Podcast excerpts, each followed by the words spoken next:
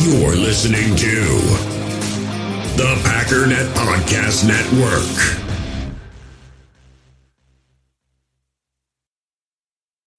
When you need mealtime inspiration, it's worth shopping Kroger, where you'll find over 30,000 mouth-watering choices that excite your inner foodie. And no matter what tasty choice you make, you'll enjoy our everyday low prices, plus extra ways to save, like digital coupons worth over $600 each week. You can also save up to $1 off per gallon at the pump with fuel points. More savings and more inspiring flavors make shopping Kroger worth it every time. Kroger, fresh for everyone. Fuel restrictions apply. With threats to our nation waiting around every corner, adaptability is more important than ever. When conditions change without notice, quick strategic thinking is crucial. And with obstacles consistently impending, determination is essential in overcoming them. It's this willingness, decisiveness, and resilience that sets Marines apart. With our fighting spirit, we don't just fight battles, we win them. Marines are the constant our nation counts on to fight the unknown. And through adaptable problem solving, we do just that. Learn more at marines.com.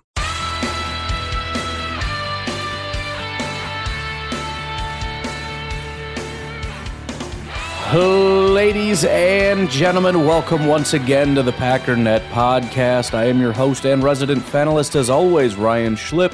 Check us out online, packernet.com. Find me on Twitter, pack underscore data.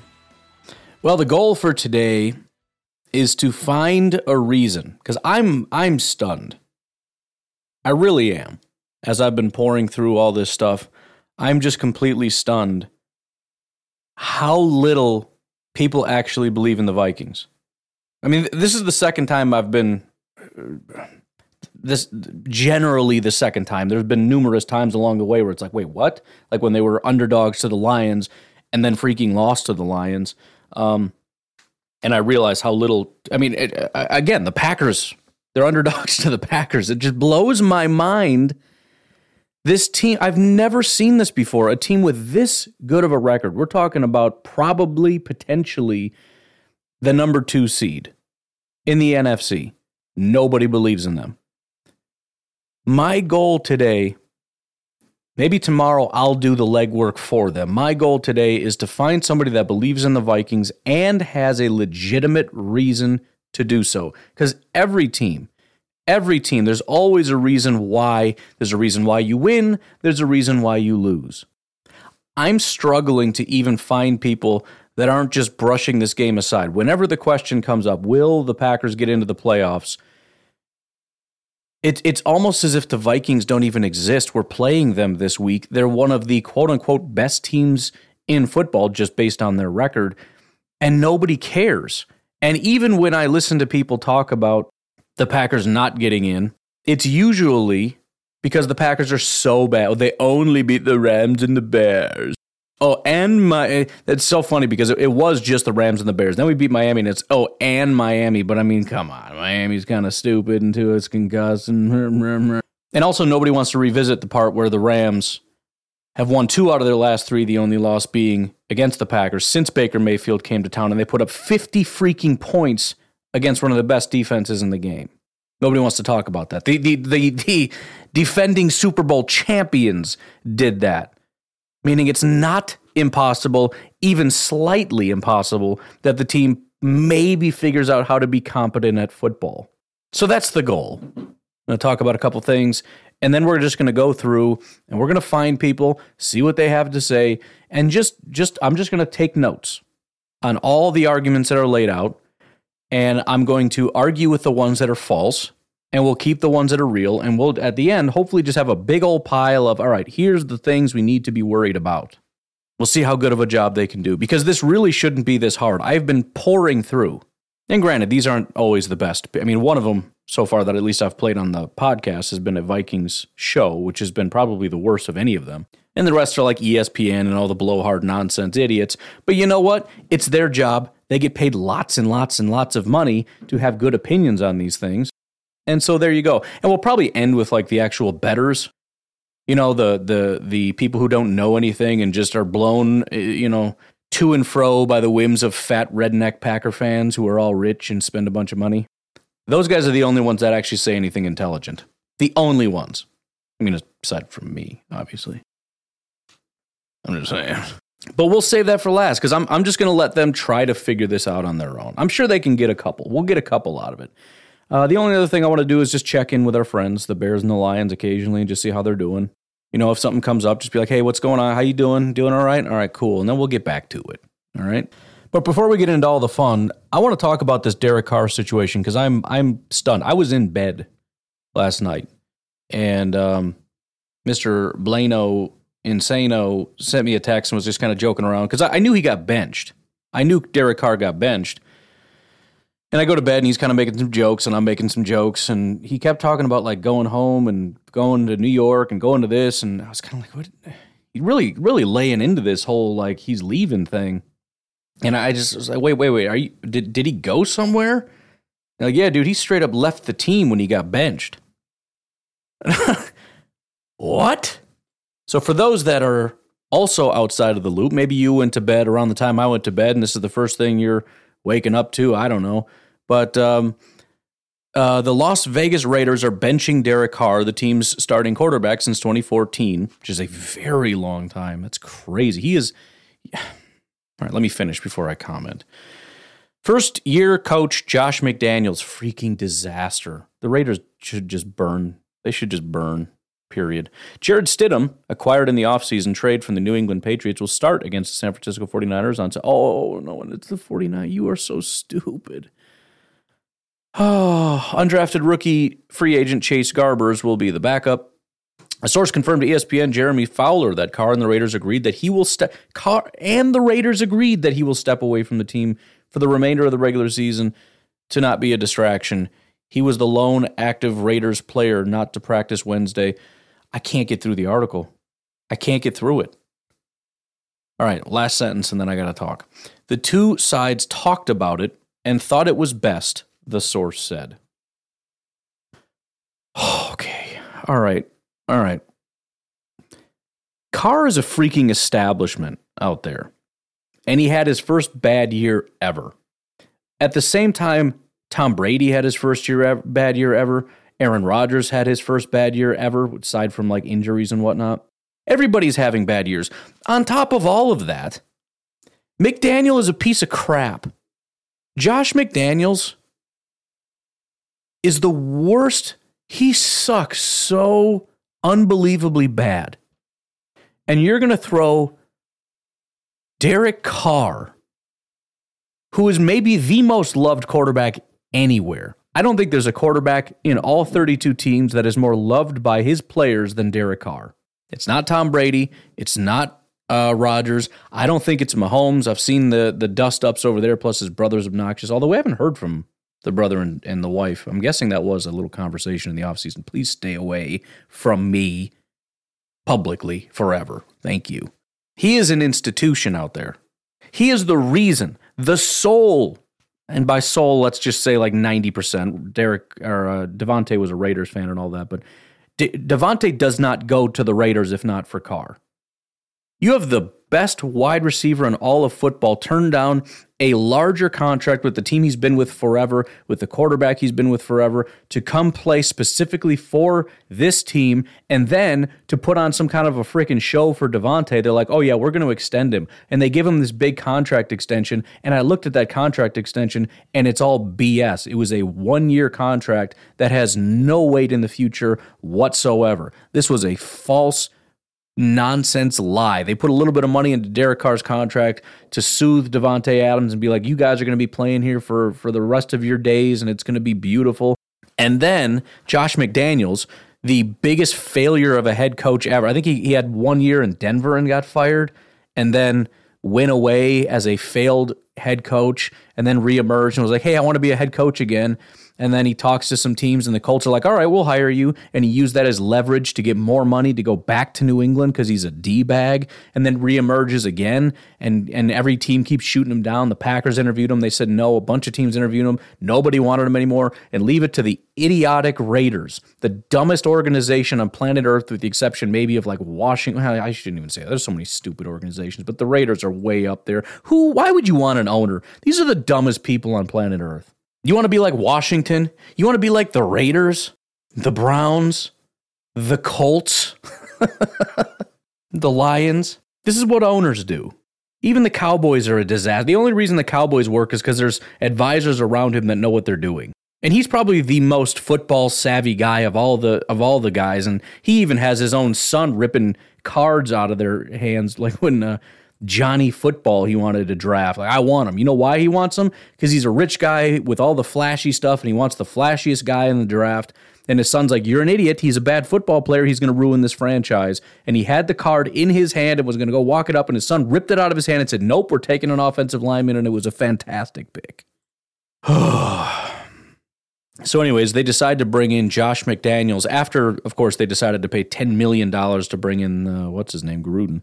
Which I guess you can't super blame him, but again, it's just let's just throw as much money as we can at the biggest name that we can. And when that goes sideways because he feels way too secure in his position.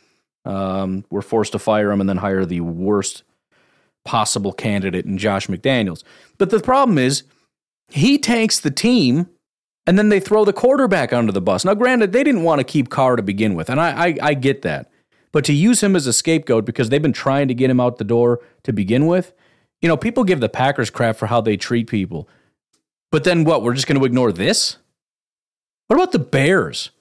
The Chicago Bears talking about, oh, I'm so excited to work with Khalil Mack and uh, what's what's his face, the other guy that left, and then they get rid of Khalil Mack and they get rid of the other pass rusher. Oh yeah, Roquan, he's definitely staying, no questions asked. We're gonna work this out. Roquan's gone. Just lying to everybody about they're gonna stay and we're gonna make this a thing, and then gets rid of everybody. And hilariously, the only guy he wouldn't commit to is Justin Fields. what about Tua in Miami? Everyone's so enamored with how great this coach is because he's quirky. He's so quirky. I love him. He's so goofy. Tua's got like his 14th concussion, and Miami is now under investigation. The guy's wobbling around out there, and nobody's like, hey, man, why don't you come off the field? Nope, stay out there. We got playoffs are on the line. Get out there. Well, it's not, you know, it's not the coach's fault. It's, it's the training staff. Okay. So everybody else is allowed to just turn a blind eye because, hey, it's not my job. All right, fair enough. Good, good to know. You see that? I didn't see that. I'm not, not a trainer. I'm not a doctor. What are you, stupid? I don't know things. I don't know anything about anything that isn't like my own thing. That's all I know. I don't have opinions. I don't. I don't make decisions. I can't decide anything. I just uh, do what I'm told. But anyways, the Raiders are stupid.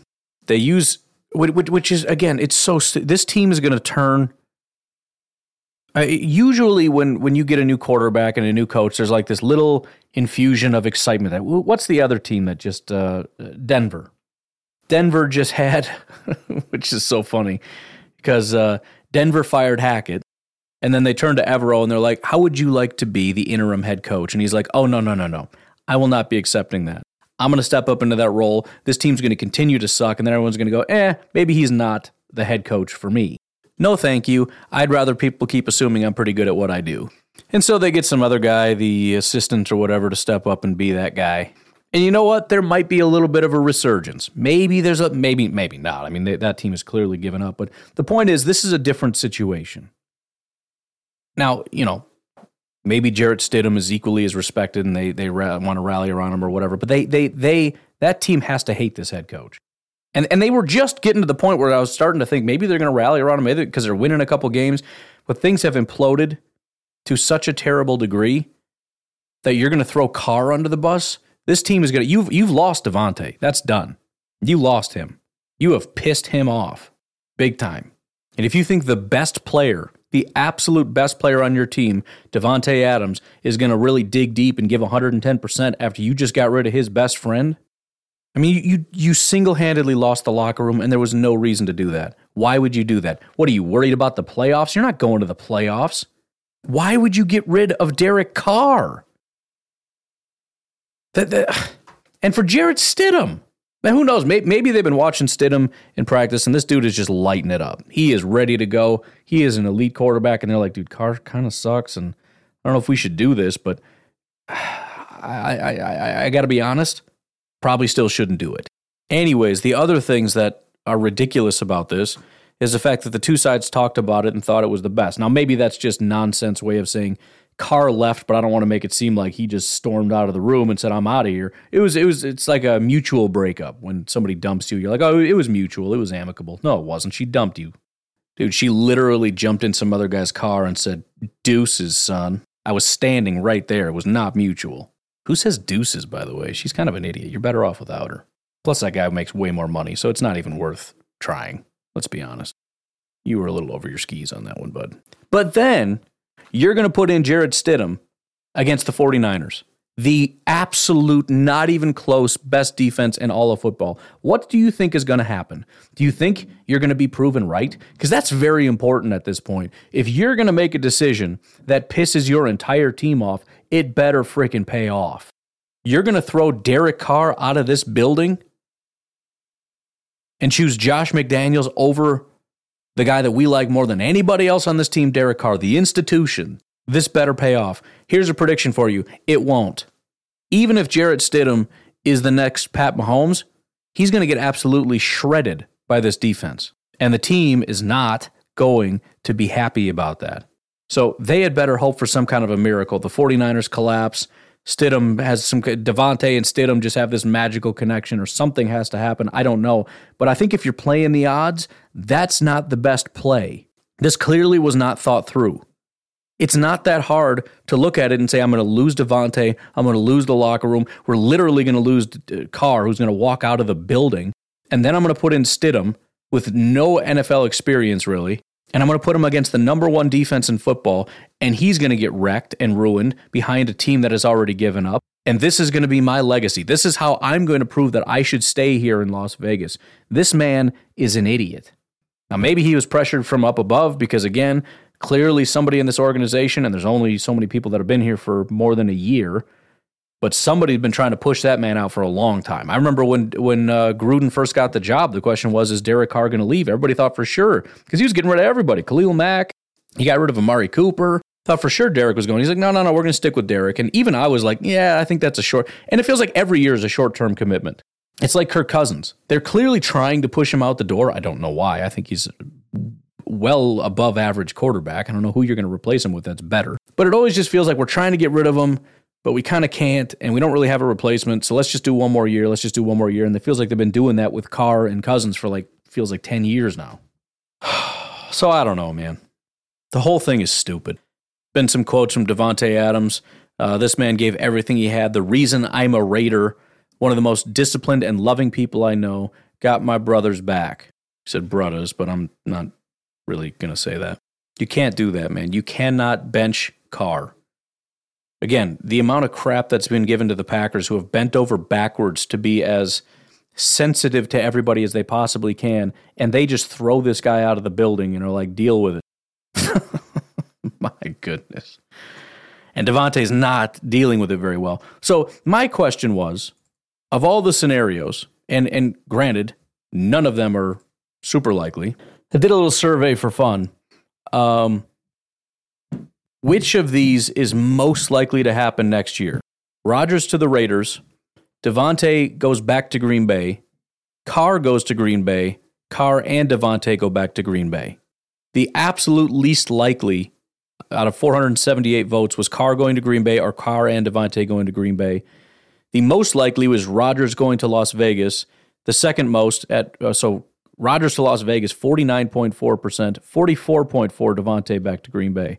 And so I was kind of confused by the thought process of everyone. But at first I saw how low the cars were, and I'm like, nobody wants Carr to come because of Rodgers. But then the most likely is Rodgers leaves, so that's not it.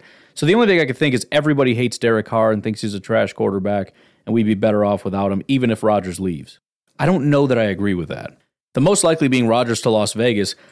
I think that's maybe the least likely of this entire group. If so, the most likely in my mind is Rodgers comes back, right? That wasn't an option, so I'm not saying whatever, but I'm just going through the list. Rodgers comes back to Green Bay. The next most likely is Rodgers retires. I don't think there really is a third option with Rodgers. I don't think Rodgers does go somewhere else. The only way in, that, in which that happens is very similar to what happened with Brett Favre, is that the Packers decide to move on and Favre, Rodgers are like, no, I want to come back. And it's like, well, too bad. We're kind of moving on. And again, the Packers can't really do that because Rodgers can just say, well, sucks to be you. You still have this contract and you can't get out of it. And if you try to trade me, I'm to, you know, torpedo the whole thing. But they can still, again, like I said, you, you just tell them we're moving on, rebuild time. Bach is gone. uh, Cobb is gone, whatever. And if you want to stay cool, and then he wants to leave.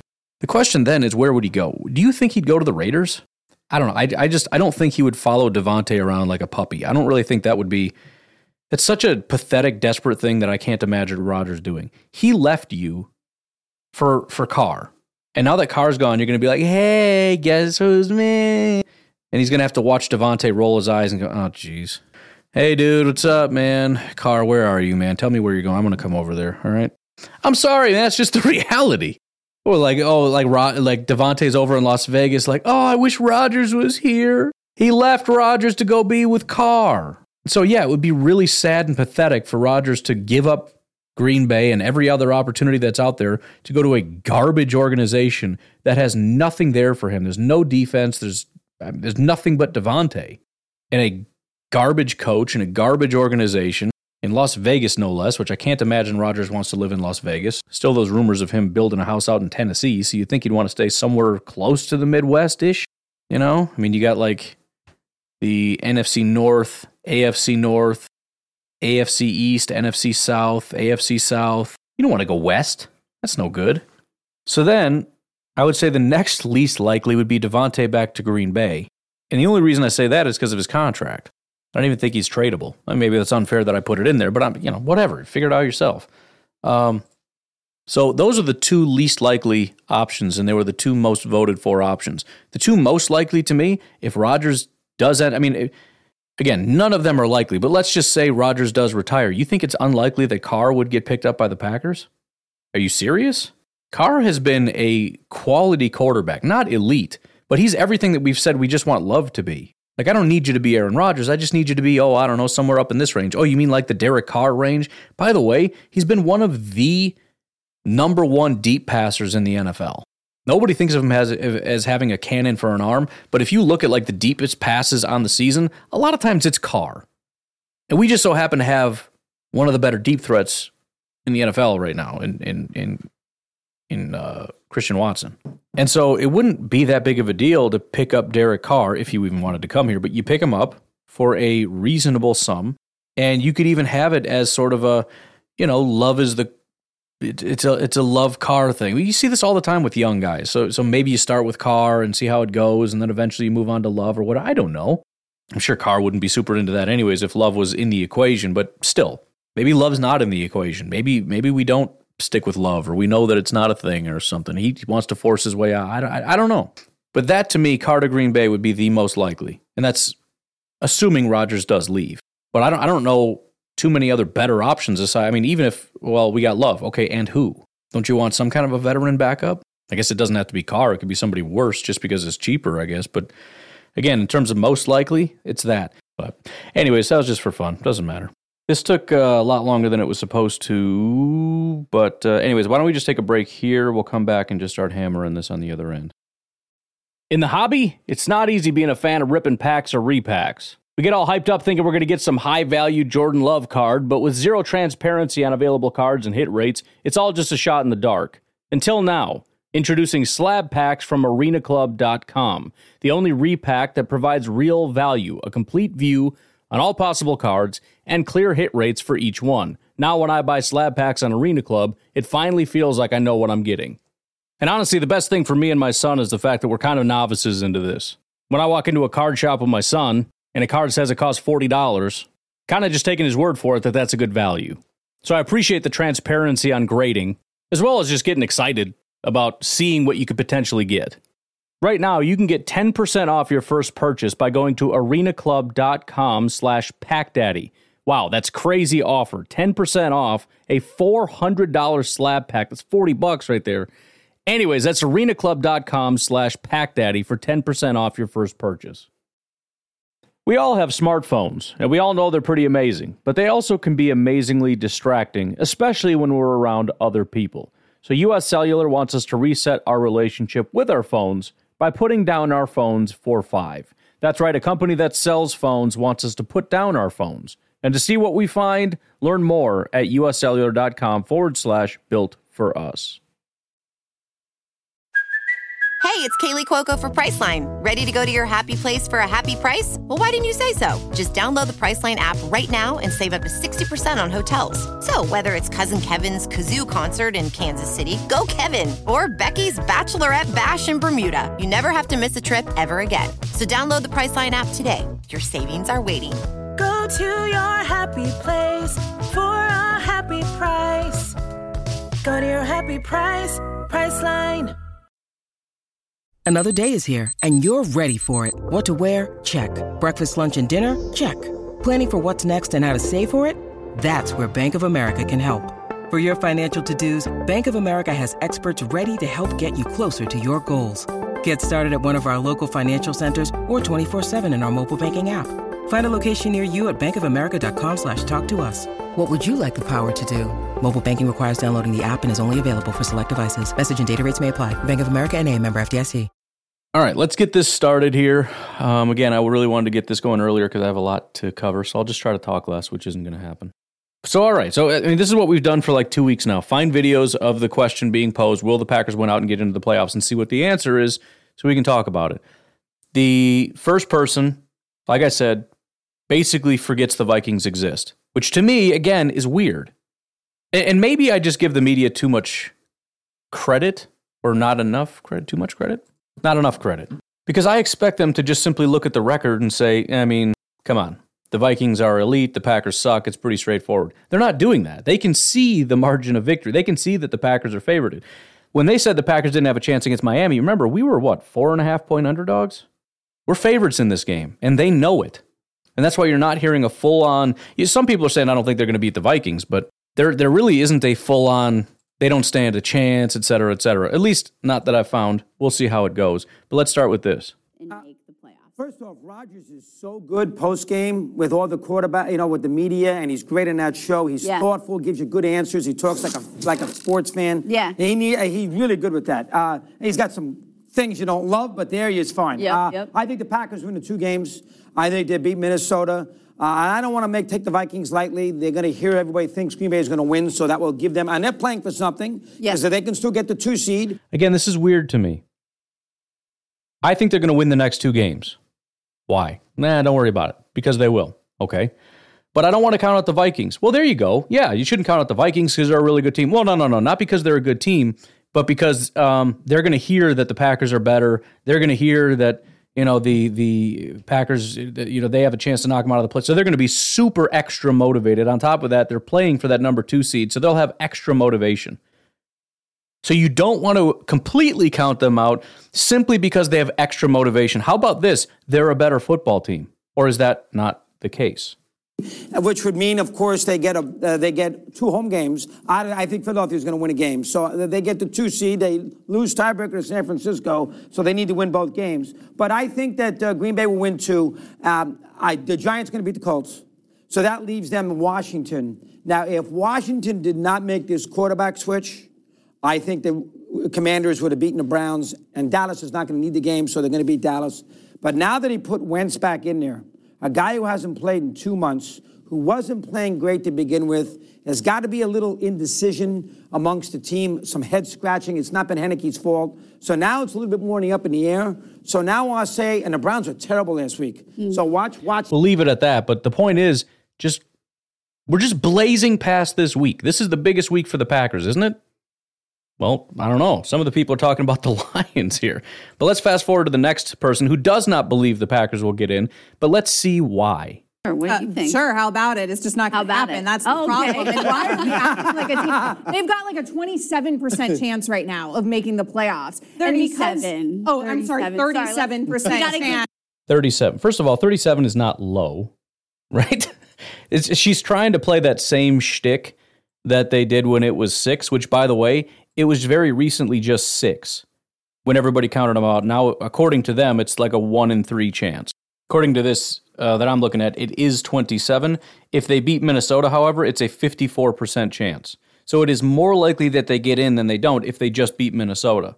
So are they going to beat Minnesota or not? Because the, the, the whole number thing is stupid. And, and that's why I, I really thought it was stupid uh, to begin with when they were talking about it at like 6%.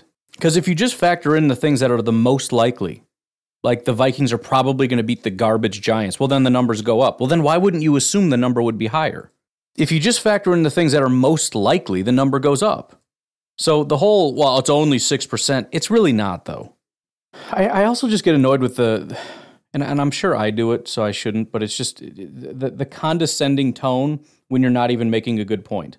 Oh, what do they have? Like a, a 27% chance? Err. Yes, and they just had six, and now it's up to 27. If they beat the Vikings, it's 54. Do you have anything intelligent to say, or are you just going to make stupid faces on TV? That extra 10 I mean, that extra okay? 10% because of all of the help that they've gotten from their friends, and they need the help now from. Again, all the help. It's it's every team that was supposed to win won. It's it's not a sh- this again. It's like oh, it should have been six percent, and now it's all this because of all these things that ha- everything that happened was supposed to happen. All the favorites won. You got to stop with it. Well, they got lucky. No, I mean, I, I, mean, to some degree. I mean, everything had to fall, and so t- there's still a, a good enough chance for some level of an upset somewhere along the line. That's for sure. But the fact that there wasn't an upset in three games as this crazy lucky thing, it's so stupid several other teams to get in, but I don't think that they're even going to be in a position where they're relying on these other teams, the Commanders or the Giants, to help them out because I don't think that they're winning out. First of all, they could even lose to the Lions, okay? But they're going to lose to the Minnesota Vikings. We're sleeping on the Minnesota Vikings once again when Here it comes go. to this Green Bay Here we go. team. Got my the pen and Vikings have paper been out. better in every statistical category. They have the better weapons. By the way, They're better in every statistic. See, this is where it's hard to take somebody seriously. They're better in every single statistical category. There's a lot of categories, man. There's a lot of them. Now, I'm sure I don't have to go through all of them to prove a point that everybody already acknowledges this is stupid. But let's go through a couple, okay? And I'm not even going to do that thing where I say, well, since this week or that week, let's just go for the season because that's what she's talking about. And, and if we can just find one category where the Packers are better, we'll call that good, okay? How about this one? Rushing yards per game. Green Bay, 123.1. Minnesota ranks 28th at 94.5. So, probably not every statistical category. So we can throw that one out. Keep going. Way they have the better quarterback this season as well in every way. When you pull the numbers, In every and way. we're living in the moment here with this Green Bay Pack. Hold on, hold on. Don't don't just gloss over it. We're going to look at it. Kirk Cousins is better than Aaron Rodgers in every way. She's so not careful with her words. You got to be very careful and precise when you say things or you're just going to get freaking dunked on. This this is pure recklessness. Cousins is better a quarterback in every single way. Completion percentage, yes, 65.7 compared to 64.8. Wow, that's uh, that's pretty good. It's pretty convincing.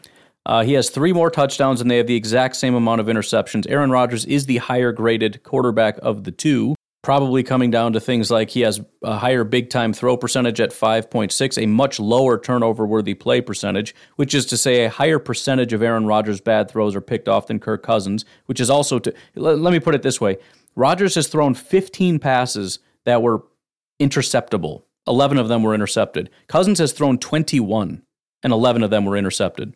So he's thrown more reckless balls and less big time throws 27 compared to 29, 5.6% compared to 4.3%. Uh, time to throw, Aaron Rodgers gets the ball out faster. NFL passer rating Cousins is slightly higher, 93.3 to 91.3. Um, I mean, if you want to say marginally better, that's fine. You can't say every statistical category, but then there's there's an additional problem here though.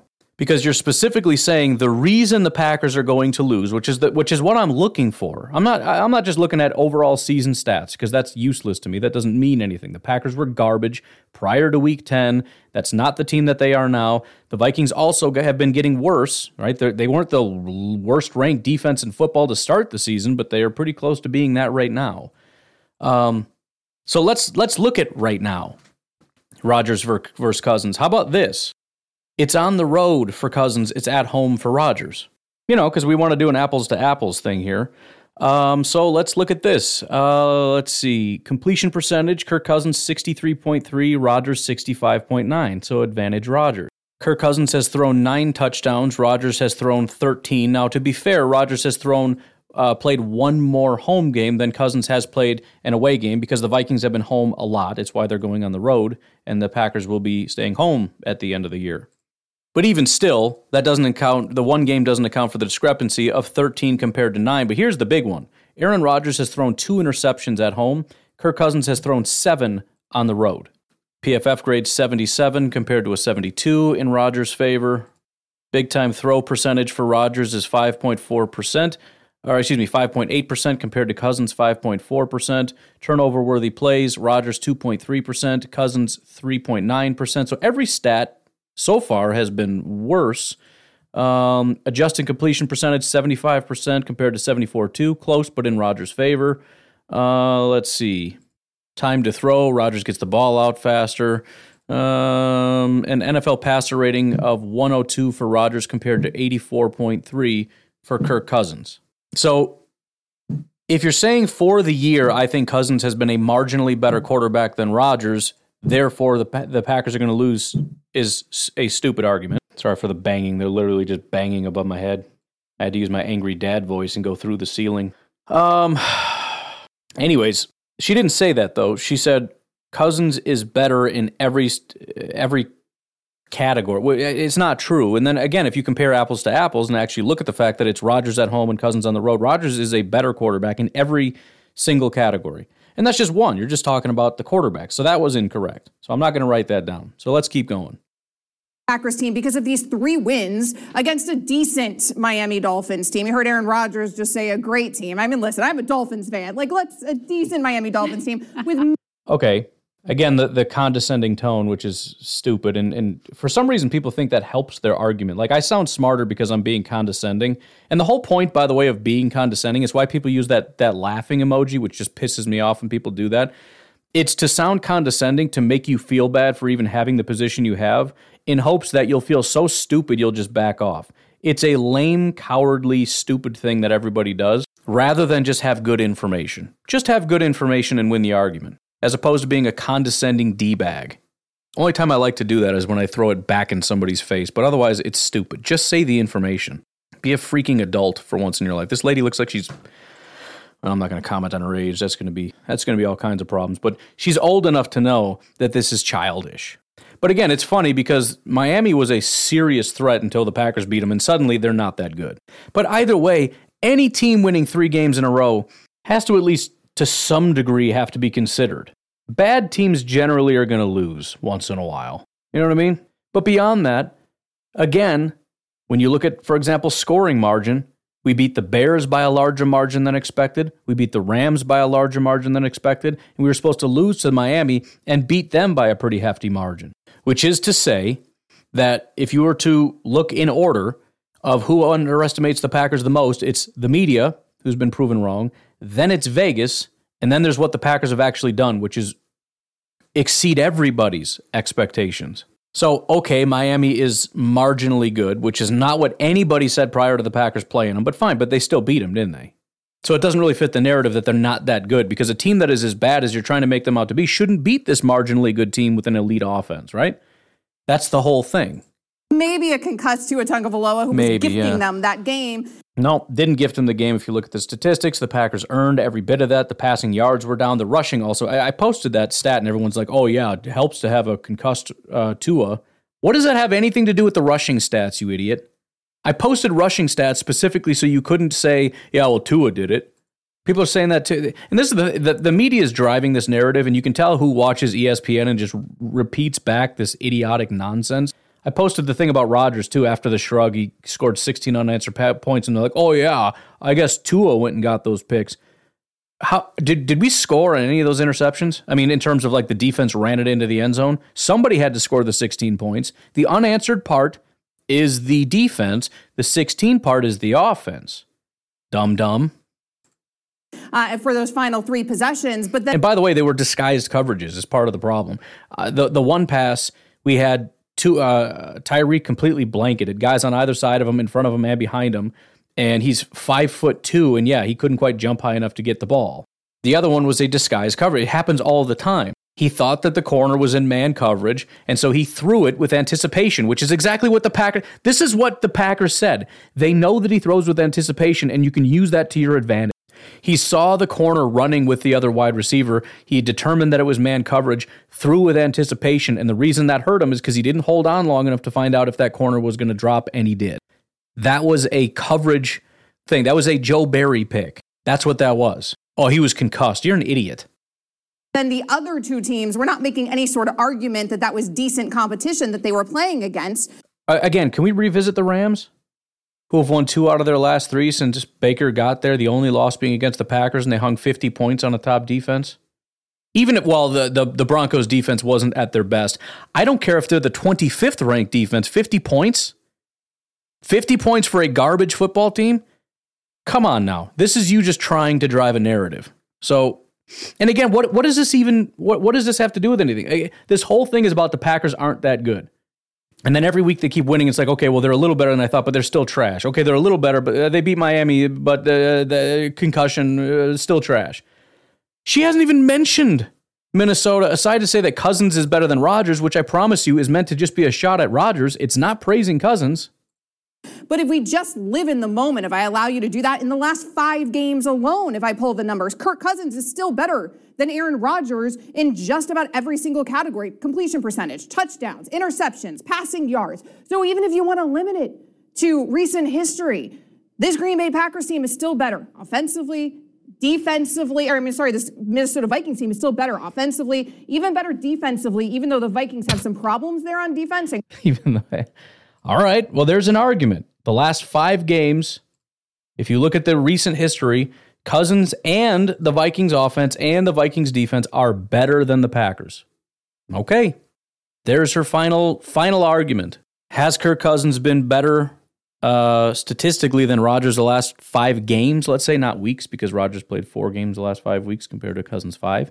Uh, yeah, more touchdowns, less interceptions, more yards, um, everything down the line. Last five games. You can't do that if you do six games though, because then you have Dallas, which was Rodgers' probably best game. So if you limit it to five, that looks much better. The other reason is because Cousins has one really so so Cousins one elite game of the season came week 14 against Detroit, and Aaron Rodgers one of two was six weeks ago. So yeah, I mean, if you just look on a week to week basis, you could probably still argue that Cousins has been slightly better than Rodgers. Um, I think that's fair to say. I'm not really going to even argue that. Just on a, a, a, strictly looking at the five weeks, which three of those five have been on the road, uh, one of them coming against Philadelphia. Cousins, the last five games, four of the five have been at home. So I prefer my method. It's up. I'll let you decide. If you want to look at recent history, Cousins has been better than Rodgers. If you want to look at home versus away, Rodgers has been better than Cousins. That's fair. Let's look at offense and defense for these teams over the last five weeks. So if you look at the last five weeks, which is the number that she picked, which I think, you know, it's a good round number. So maybe she's not trying to be nefarious, but it feels like it's a, it's a pretty nice number if you're trying to promote the Vikings, and I'll tell you why in a minute. But she's still wrong. Over the last five weeks, the Minnesota Vikings have given up the third most points of any team in the entire NFL behind just Chicago and Indy. The Packers have given up the 17th most. So the defense has been significantly better than the Vikings over the last five weeks. So she's way off. Now, offensively, she would be right if you just look at five weeks. Minnesota is third, Green Bay is ninth. Both of them top 10 the last five weeks. Dallas is number one, by the way, just if anyone's wondering. Pretty sure we beat Dallas. But, anyways, that doesn't matter. Here, here's the reason why it seems slightly nefarious. Five weeks ago, for, I mean, I don't mean actual chronological week, five games ago, uh, which is the way I did this because otherwise it's it's uneven. The uh, Green Bay Packers scored just 17 points to Tennessee. So that 17 weighs pretty low. They're still, again, a top 10 offense, but that 17 kind of hurts them. They've been better ever since. Also, if you bump it out to six weeks, they had 31 against Dallas. So if you go six or four, it's a lot better for the Packers. But exactly five is tough. Also, for Minnesota, if you do five, it's pretty good. If you go six, they scored three against Dallas. So you're cutting out that three against Dallas, which is fine because since the and it's it's an outlier anyway. I'm not saying you should include that. I'm just saying exactly five puts Minnesota a little bit ahead of the Packers offensively. They're still way behind in defense. The defense is not even close. It is So it's it's it's top three offense, bottom three defense is where they are just in the last five weeks. If you look at the last four weeks, Minnesota is ahead, but barely 116 compared to 111. It is uh, Minnesota ranks fifth. Green Bay is seventh. Green Bay is also tied, by the way, with Buffalo. In the last four weeks, Minnesota is still third from the bottom on defense. Not even freaking close. Green Bay is right in the middle, uh, 15th most. But again, if you bump it out six weeks, and this is kind of a six game win streak, not, not six in a row, but in the last six weeks, they're four out of six. And as I've said, week 10 is kind of when this whole thing came around. Offensively, even, it flips in the favor of Green Bay. Green Bay is eighth, Minnesota is 10th in the last six weeks offensively. By the way, in the last six weeks, Minnesota is dead last in points allowed. So yeah, I mean, it depends where you want to slice it. But even there is it's the the best you can get is that the Vikings offense is marginally better than the Packers offense and a significantly worse defense. And it doesn't matter what week you pick. Four weeks, five weeks. You can't do six weeks because then the Packers offense and defense is better. But if you say five weeks or four weeks, then it's then it's Vikings offense is and, and actually if you just do five weeks, um, because four weeks is borderline negligible with offense. So you have to keep it like right at five, where Tennessee is included in there, which is a top defense in the NFL that held the Packers to 17. That's the only, and, and you still get a top 10 Packers offense, which again, to me, makes this negligible, especially considering the Vikings have one of the worst defenses in football. This is the worst defense we will probably face the entire year. I think they're worse as far as points than Detroit right now. Significant. I mean, I, I, I just showed you. I mean, Detroit is not on the list in terms of uh, the worst. In fact, in that span, Detroit is actually better than Green Bay. They're 16th. Green Bay is 11th. Minnesota is number one in points given up since week six. So, uh, yeah. So I'll, I'll give her some partial credit. Recently, Cousins has been better than Rodgers. Um, not so much for the year. It's pretty even. And if you look at home versus away, Rodgers is pretty significantly better than Cousins. Uh, Minnesota has scored more points than Green Bay. Um, if you look at recently, it's pretty negligible. The defense, she's way off. Significantly, significantly, significantly worse Minnesota Vikings team than the Packers. I don't know what she's talking about. By the way, special teams is firmly in the in the place of the Packers. We'll see if we have our returner, but um, the Packers special teams has also been better than the Vikings. So there's that. Um, and and by the way, I didn't even look at how the Vikings have done offensively on the road as compared to Green Bay at home. I didn't even bother. But the fact that Minnesota's been home on this five game stretch while the Packers have been on the road, I didn't even bother to factor that in. I'm just taking her thing at face value here. And even that is relatively weak. It doesn't even account for the fact that we're talking home versus away. In fact, even for the season, interestingly enough, if you look at it, the Green Bay Packers at home 22.7 points per game. Minnesota on the road, 22.5 points per game. So if you just, I mean, and that's for the entire season, even including the first half of the season where the Packers offense was putrid garbage. The Packers offense in this situation, Packers home, Vikings away, the Packers offense is better for the entire year because that's the situation we're in. Packers are at home, Vikings are away. If this was the opposite, it would be a different situation, but it's not. I'm so mad that, that we're so far into this. There's so many things I wanted to cover. I have to save the good stuff for, for tomorrow, I guess. Dang it. Stupid Derek Carr. Stupid Raiders, idiots. Even though the Vikings have some problems there on defense. Even better defensively, she says. What in the world are you talking about? And questions. We're talking about a Green Bay Packers team where they might not even have Christian Watson available to them. He's day to day after that hip injury against the Dolphins. And we're also all of a sudden acting like three receptions from Romeo Doubs means that Aaron Rodgers has all this chemistry with now his young receivers. Yeah, I'm, I'm on the side with I'm, I'm struggling to figure out what that last sentence even means. You're mocking that he doesn't have actual chemistry with his young receivers while making your biggest argument here that Christian Watson's not going to be in. I, I don't I don't know what you're digging at here. This is uh it's pretty wild. Anyways, the next panelist comes on. He uh, does the thing where he says, I, I don't think the Packers are going to get in because the Vikings uh, have a lot to lose. So, again, the same argument of, uh, you know, they're going to have a little extra juice because they really want it. But then goes on to say this juncture in the season. The second thing that I got to say, you look at the Minnesota Vikings and they're 11 and 0 in one score games. This was a deficiency a year ago with them. They didn't make the playoffs because all of those games that, that were close, they lost. And when I look at them now, you look at Greg Joseph, and five times this season, with the minute to go in, in, in regulation and overtime, he's been able to put the Minnesota Vikings ahead with his legs. If it's a close game, I'm betting my money on the Minnesota Vikings because history this season in 2022 has showed me that. But we also got to realize and say, we're really up here thinking the Green Bay Packers are a good football team when when they're not. All right. So, anyways, I I'm I'm trying to boil down the argument here. Last year they didn't win one score games. This year they do. So if it's close, I'm going to give it to the Vikings because their kicker has made a lot of kicks in the last seconds. Um, I mean, I'm not sure the best way to go about looking at that. First of all, if we just look at how many times in the fourth quarter with less than a minute a quarterback made a field goal. Greg Joseph is number two. He made three. The only one who's done that more is Tyler Bass for the Buffalo Bills. Uh, other guys that made three Michael Badgley for the Lions, Wil Lutz of the Saints, Eddie Piñeiro of the Panthers. Uh, oh no, I'm sorry. It's just it's just Badgley. Those guys are two. So I, I don't know if it's if he's making a clutch factor for he's really good in those situations. Um, most of the kickers are at 100% who have attempted it, but I guess he's more or so saying that they get themselves into those positions and then find a way to win. Here, here's here's I guess my my thought on it. I think it depends on your perception of the one score thing. Does it come down more to luck or to fortitude from the Minnesota Vikings? Because there is a human element to football in that some some teams might just give up at the end of a game and, and other teams players won't.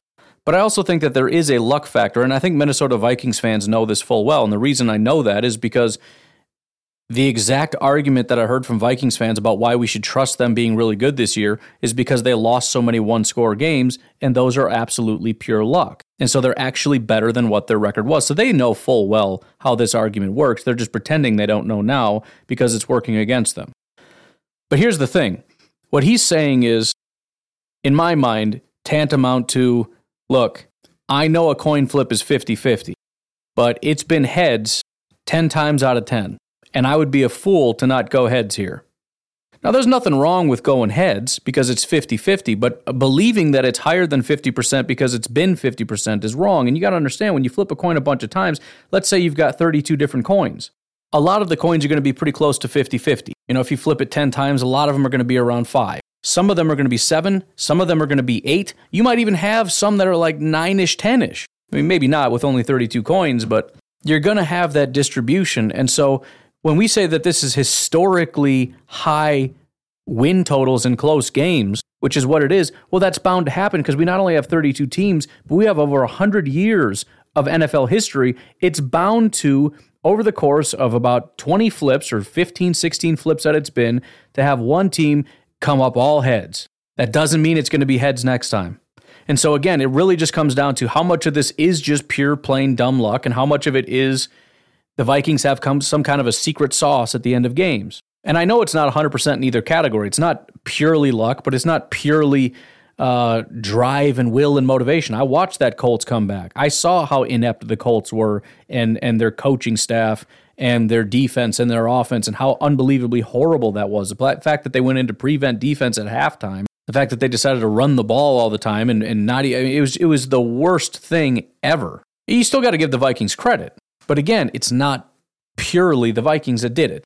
And so the question would come down to games on the line. Do you trust Minnesota to close this out? By the way, just so we're clear, as I've said, one of the best second half and the best fourth quarter teams in football. That's not what you want to hear if you're a Vikings fan who lives on we find a way to come back in the fourth quarter. So I'm not going to completely take it away. I mean, from from his argument, I mean, it, it's very likely that there is something to do with the players and the coaches and everything else that that gets them to this point to get it to be so consistently in their favor. But it's not hundred percent.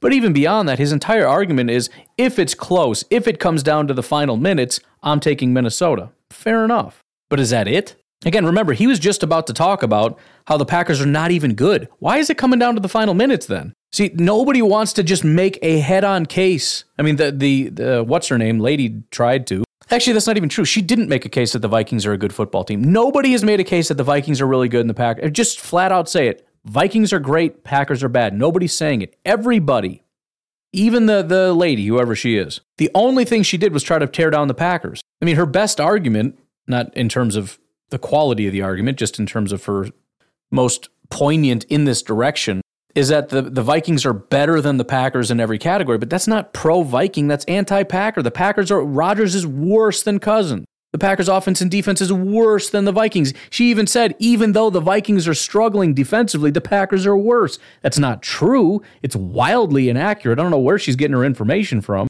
But again, the argument isn't the Vikings are good. Nobody will stand here and say it.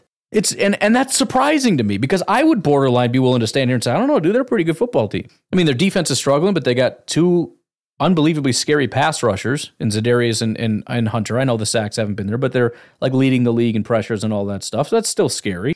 And Justin Jefferson and, and uh, Kirk Cousins is one of the scariest combos in football. Period. Forget Tua and Tyreek. I mean, this is this is up there. Like I don't have any problem saying this stuff. Nobody has said it. Just say it. And I'll be like, yep, there's the one. There's the argument. You got it. Just say the Vikings are good. Nobody will say the Vikings are good. Nobody has said it. It's all just hatred for the Packers. That's all it is. Oh, come on. The Packers suck. Okay. So the Vikings are going to blow them out. No, I mean, it'll be close, but well, why would it be close?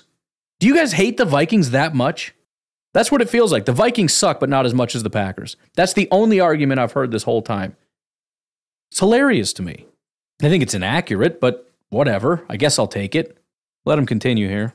Not. That's just not in 2022. Preach. You look at the three, the last three games, so and white. the Miami Dolphins basically gifted them a win. You look at the turnovers that they got; they barely could do anything with the turnovers. They still barely won this football game. They still had a chance, the Miami Dolphins, at the end to win it before Tua threw that the third interception. They had a chance to win it when they were up by 10, too, and they didn't. And then not only that, I look at the game against the Chicago Bears. The Packers were winning 20 to 19 with about two minutes and 30 seconds left in that game. And the uh, Chicago Bears had the ball at like the 40 plus yard line of the Green Bay Packers. And that's when Justin Fields threw an interception. They could have easily lost that game. Talk about the Eagles game, how the Bears almost beat the Eagles. You probably don't want to, though. And then I'm not I'm not gonna dare sit up here and say they're a good football team when it comes to the Los Angeles Rams, who num- who's number one depleted with no Matthew Stafford, no Cooper Kupp, no Aaron Donald, no Allen Robinson, and you're excited because you beat the Los Angeles Rams? No, no.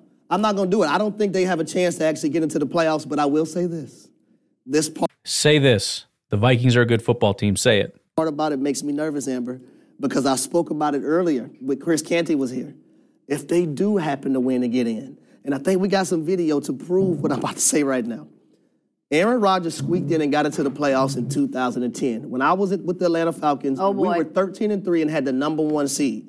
And we had a first round bye. They came into the Georgia Dome at the time and put a foothold in us and went on. Dude, for real though, I don't know who he is, but um, that's crazy. He was on that team. I, I never thought in a million years we, Atlanta was the the most unbeatable team at home like ever. Forget the Packers advantage. That year, Atlanta at home, freaking dominant doesn't describe how good they were. And we had to go into Atlanta. That was basically just, you know, we had fun. It's been fun, you know, but there's no way. Nobody, nobody is going to beat Atlanta in Atlanta. It's just it's it's over. And and they the Packers freaking destroyed them to win the Super Bowl. In that play that Ryan Clark always talks about, Aaron Rodgers throwing that dart across his head, that happened to be the Super Bowl they won that same year. Mm. You're making you relive it right so Greg it right there. So, anyways, I and, and listen, I don't even really like that. That's a pro Packers argument. I think that's dumb. I don't think we're anywhere near where the 2010 Packers are. I'm not trying to argue the Packers are a good football team. I'm not trying to argue we deserve to even be in the playoffs, much less go on a run in the playoffs. I think the, the 49ers would absolutely uh, uh embarrass us in the playoffs. That's not the point. I just want somebody to explain to me in very clear terms that the Vikings are a good football team, the Packers are a bad football team, therefore the Vikings should win, and nobody will do it. The closest we can get to is despite the fact that the Vikings suck, the Packers suck more. I mean, this this is pure disdain. And and and okay, fine. You know, the the is it going to be close? Also, explain why the Packers are favorites in this game. Just curious can't really find too much information on it. Anyways, I didn't get to cover nearly as much as I wanted to. We'll, we'll see. I, want to keep looking around. I got a video of uh, Locked On Vikings. I want to review uh, a couple other Vikings things. We'll, we'll get away from ESPN because I think I think I'm maybe being unfair to the Vikings by picking people who have no idea what they're talking about and then kind of straw manning that and saying, "See, nobody has an argument." but either I'll find something or I'll just do it myself. Because again, I'm pretty sure I can find plenty of reasons to believe that the Vikings can win this game if I dig a little bit. Just haven't done that yet. I'm I'm I'm I'm genuinely I'm not even trying to be anti-Vikings in this. I'm just I'm stunned at how weird this is. The fact that I can't find anybody to just explain to just come out and say it's ridiculous that the Packers are favorites in this game. It makes no sense. The Packers are clearly a bad football team who nearly lost to the Bears, who beat up a completely depleted Rams team, who only beat Tua in the last seconds because of three consecutive interceptions. And then you've got the Minnesota Vikings who have a chance, literally a chance to be the number one seed in the NFC. At the very least, they should be the number two seed because they're going to clearly beat the Green Bay Packers. This is absurd. This is a joke. The Vikings walk away with this, which shouldn't be a hard argument to make because any time in history you look at a team that has the record the Vikings have against the record the Packers have, and I guarantee you I guarantee you, who is calling me? Anyways, anytime in history you look at teams with these disparaging records, it's not going to be even close. Disparaging, disparate, separate, wide distances. Anyways, um, again, didn't get to cover what I want to cover. We'll do a do over tomorrow, um, and and eventually I want to get to the point where I make the case for them, um, and we'll probably have to do that tomorrow because I don't want to talk good about the Vikings on game day. But um, again, it, it's just it's such a weird and unique thing, and I just can't really get over how weird this is. That nobody can give them credit. Nobody. And the weird thing is, again, when you listen, even when you go over to where the Vikings fans are at, the, the biggest argument is we earned all those wins, we should get the credit. That's not a very good argument because all the data points to you're not actually that good. And everybody kind of knows that the record is not the best way to look at the team as an indication of how good or bad they are. There's usually a somewhat of a correlation because if you're a good team, you generally tend to win. And if you're a bad team, you generally tend to lose. But the wins and losses aren't a way to read back into are you good or bad good or bad generally leads to wins or losses. If you want to find out if a team is good or bad, you look at all this other information, and there's a lot of other information, and all the other information you look at puts the Vikings at about a seven ish, eight ish win team. And so even if I say, okay, fine, you earned all those wins, that doesn't have anything to do with the quality of your team insofar as my ability to determine how good you are compared to the Packers in this upcoming game. Right? Who, who's the better team? Or, or the Who's the better team in Green Bay this Sunday, the Packers or the Vikings? In Lambeau, in December, who's the better team? If the only thing you can say is we earned all those wins, therefore we're a 13 win team or whatever, I can never remember how many wins they have. Therefore we're better. I'm sorry, that is a really, really, really weak argument. I mean, j- just in general. I mean, a- again, look at the 49ers record. That has nothing to do with the team they are today. Part of the issue with it is you're talking about games from week eight and prior, which for most teams has nothing to do with where the teams are at. In fact, um, had Peter reach out to me and, and talk about some of the comments I made, which I always hate because I never know. Number one, I never remember saying it. Number two, I don't remember what I was talking about, whatever, which is not his fault. He's just listening to it and responding to it. But it's hard to respond to because I don't know exactly what we're talking about. But one of the things he mentioned is, you know, you're, you're mocking the Vikings for barely beating the teams that the Packers lost to, like the Giants and the Jets and it's unfair because we beat them and you lost to them. And beyond that, you talk about the Lions and you lost to the Lions, and it was when the Lions were worse. Well, number one, just for anybody that maybe has heard that before, the win streak started with the Packers, so it's the same streak. But just to, to kind of prove the, the point that I'm talking about, about how teams are different, if you look at the quality of the Jets and Giants when they played the Packers as compared to when they played the Vikings, the Jets and Giants I'll just see what I wrote him because I don't want to have to go back and look it back up. When the Packers lost to the Giants, it was in the midst of a 6 and 1 start to the season. When the Vikings beat the Giants, the Giants were on a 1 in 6 game skid. The Jets started the season when we played them earlier in the year. They started the season 6 and 3. Since then, 1 and 5. We played them during the 6 and 3 stretch, they played them during the 1 and 5 stretch. We played the Giants during the 6 and 1 stretch, they played them during the 1 and 6 stretch, which again ties into all this information. Number 1, why you can't just look at overall record because the Giants overall record will will inflate your opinion of them because they're actually a 1 and 6 team when it now looks like they're kind of a, a 500 team. They're not. They're trash. Same with the Jets. You're overinflating them if you look at the entire season. But also, if you just look at it and say, we beat the Giants, you lost to the Giants. Yeah, but it's a different team. Not only are they a different team, but we're a different team. That was the Packers at their worst and the Giants at their best. If we played the Giants today, we would smoke the Giants in such unbelievable fashion, it wouldn't even be funny. I mean, that's not true. It would be hilarious, but couldn't think of another way to end the sentence. Same with the Jets. They wouldn't stand a chance against the Packers right now. And I think the issue is if you really boil down who are the two teams, I, I think they're probably more similar than even a lot of the media want to give them credit for. I'm not going to say the Packers are, are heads and tails better. I think they're similar football teams. But that's what's crazy because the Packers are underrated because of what they did earlier in the season. The Vikings are overrated because of their one win, uh, their, their one score games. Right? Again, for the Packers, it was that five game losing streak when they were in the midst of just the depths of hell and everybody's stuck on that five game losing streak and the fact that Rodgers doesn't necessarily look like Rodgers. And so you look at it and like, that team's trash. And yeah, if you watch the Miami game, like most people did, because it was a, a, the only game on at the time on Christmas, so everybody watched it. The Packers looked sloppy in the first half, so everybody says that's who the Packers are. They're sloppy, they suck, and they got lucky in the second half, which is ridiculous shorthand because it doesn't take into account how great Aaron Rodgers and the rest of the offense looked in the second half and how great the defense as a whole looked in the second half. But it also doesn't take into account how how they didn't look that sloppy against the Rams at all.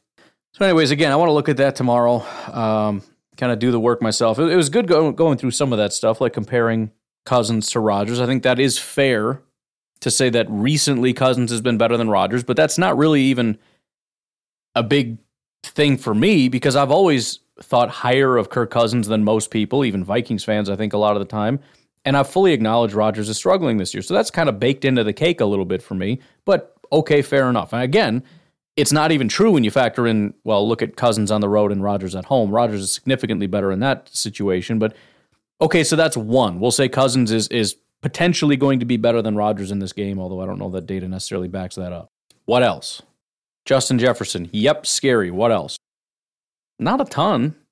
I'm not really scared of Hockenson. I know it was a big acquisition. He's not Travis Kelce or anything like that. He's just a dude. Their offensive line is good, it's not elite.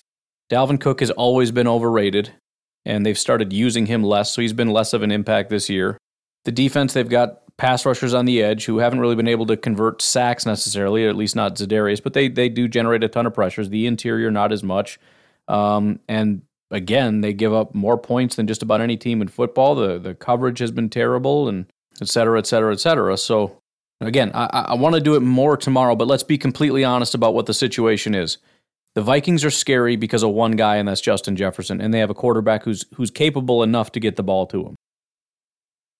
Justin Jefferson is the whole team, and I, as as somebody who's been annoyed with everybody saying it's Rodgers, and uh, you know if you guys didn't have Rodgers, your team would suck or or whatever. Everybody's garbage except that guy. I'm not necessarily saying that for the Vikings, but it is it's pretty uh, it's pretty straightforward. That dude is the difference between the Vikings being a legitimate Super Bowl contender and being a team that misses the playoffs. And yes, that could potentially be true of Rodgers, although I, I think you'd struggle to make that case considering how he's playing this year. But also, I, that's true of most teams' quarterbacks. I mean, you could still you could say that about Cousins. If Cousins goes out, you miss the playoffs. If Rodgers goes out, you miss the playoffs. If uh, Maybe if Goff went out, I'm not sure about Fields necessarily. I mean, they're going to miss either way. But any playoff team, take away their quarterback, who still makes it? I don't think anyone. So outside of quarterbacks, who has that one guy? For the Rams, maybe it'd be a guy like Aaron Donald, even though they're not going to make the playoffs. But you know that those types of impact players, there's not many. There really is, is, is not that many. That if you remove one non-quarterback player, you go from being a Super Bowl contender to missing the playoffs? Who's that guy for the Chiefs? There's nobody on the Chiefs. Somebody might have said Tyreek Hill last year, but they would have been wrong, as you can see. Tyreek Hill made almost no difference when he left. And I don't even think Vikings fans would disagree with that. Again, I, I'm not characterizing everybody else as bad. I'm just saying you remove Justin Jefferson from the equation. As, as much talent as you might have in other play, I do not think they make the playoffs. First of all, those one win games, get out of here. Not even close. Those are losses. And there might even be a couple other. Eh, there's no way in the world you come back down 33 against the Colts without Justin Jefferson. So, yeah, uh, I am scared of the Vikings. But primarily, I'm scared of Justin Jefferson and a little bit the pass rushers and a little bit Kirk Cousins and zero other things. And and by the way, Vikings fans are right. The the whole thing, and I don't even know if Jaire is even saying this or Packer fans are even saying this, but they're they're saying that we're saying this. I don't think Jaire is going to shut him down. And again, I don't think there's any Packer fans that think that we've seen him man guys up that he couldn't man up Equanimeous St. Brown. Of course, he can't shut down Justin Jefferson. So I don't think there's any way to take him away, and that's what makes him scary. But I do think it is a team with a lot of deficiencies. And, and to their credit, they've been able to overcome that. But similar to what I said about the Lions, eventually the lack of talent is going to hurt you. And they just fell to the Panthers. And I'm not sure what's going to happen this week, but they're, I mean, if they lose to the Bears, then they, they have completely fallen off. I don't really think that's going to happen. I haven't really looked into it, but I don't expect that to happen. Although, again, really bad run defense against a team that runs the ball really well. Plus, they've been playing teams tough. Played the Eagles real tough. Again, I know they got bludgeoned last week, but but by the end of the first half, it was like, dude, are the Bears gonna fricking win this game? I'm gonna lose it. Anyways, uh, why don't we leave it at that? Take a look at this a little closer tomorrow. You guys have yourselves a fantastic day. I will talk to you tomorrow. Have a good one. Bye bye.